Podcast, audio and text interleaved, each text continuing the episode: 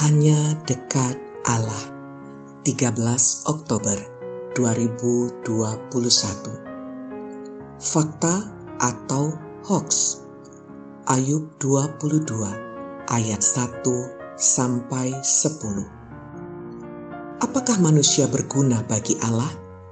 Tidak. Orang yang berakal budi hanya berguna bagi dirinya sendiri. Apakah ada manfaatnya bagi yang maha kuasa kalau engkau benar? Atau keuntungannya kalau engkau hidup saleh? Ayub 22 ayat 2 sampai 3. Pertanyaan Elifas kepada Ayub ini memperlihatkan betapa berbedanya antara Allah dan manusia. Yang satu pencipta, yang lain ciptaan. Yang satu maha kuasa, yang lain terbatas. Sebenarnya kalau mau ditimbang dalam-dalam, manusia tiada gunanya bagi Allah. Apalagi dengan bermodal kehendak bebas yang dikaruniakan Allah. Manusia malah sering memberontak dan mengambil jalannya sendiri sehingga jika ditilik dari sudut pandang manusia, hampir tak ada faedahnya Allah menciptakan manusia. Bahkan Elifas pun menyatakan dalam Alkitab bahasa Indonesia kini, apakah ada faedahnya bagi Allah jika engkau melakukan kehendaknya? Apakah ada untung baginya jika hidupmu sempurna? Berbuat baik saja tidak ada manfaatnya bagi Allah lebih-lebih jika manusia berbuat jahat.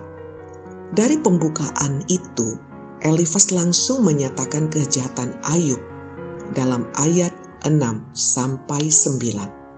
Karena dengan sewenang-wenang engkau menerima gadai dari saudara-saudaramu dan merampas pakaian orang-orang yang melarat. Orang yang kehausan tidak kau beri minum air, dan orang yang kelaparan tidak kau beri makan tapi orang yang kuat, dialah yang memiliki tanah, dan orang yang disegani dialah yang mendudukinya.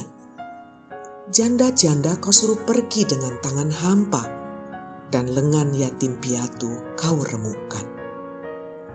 Pertanyaan yang layak kita, pembaca abad 21 ajukan, pernyataan Elifas ini fakta atau hoax?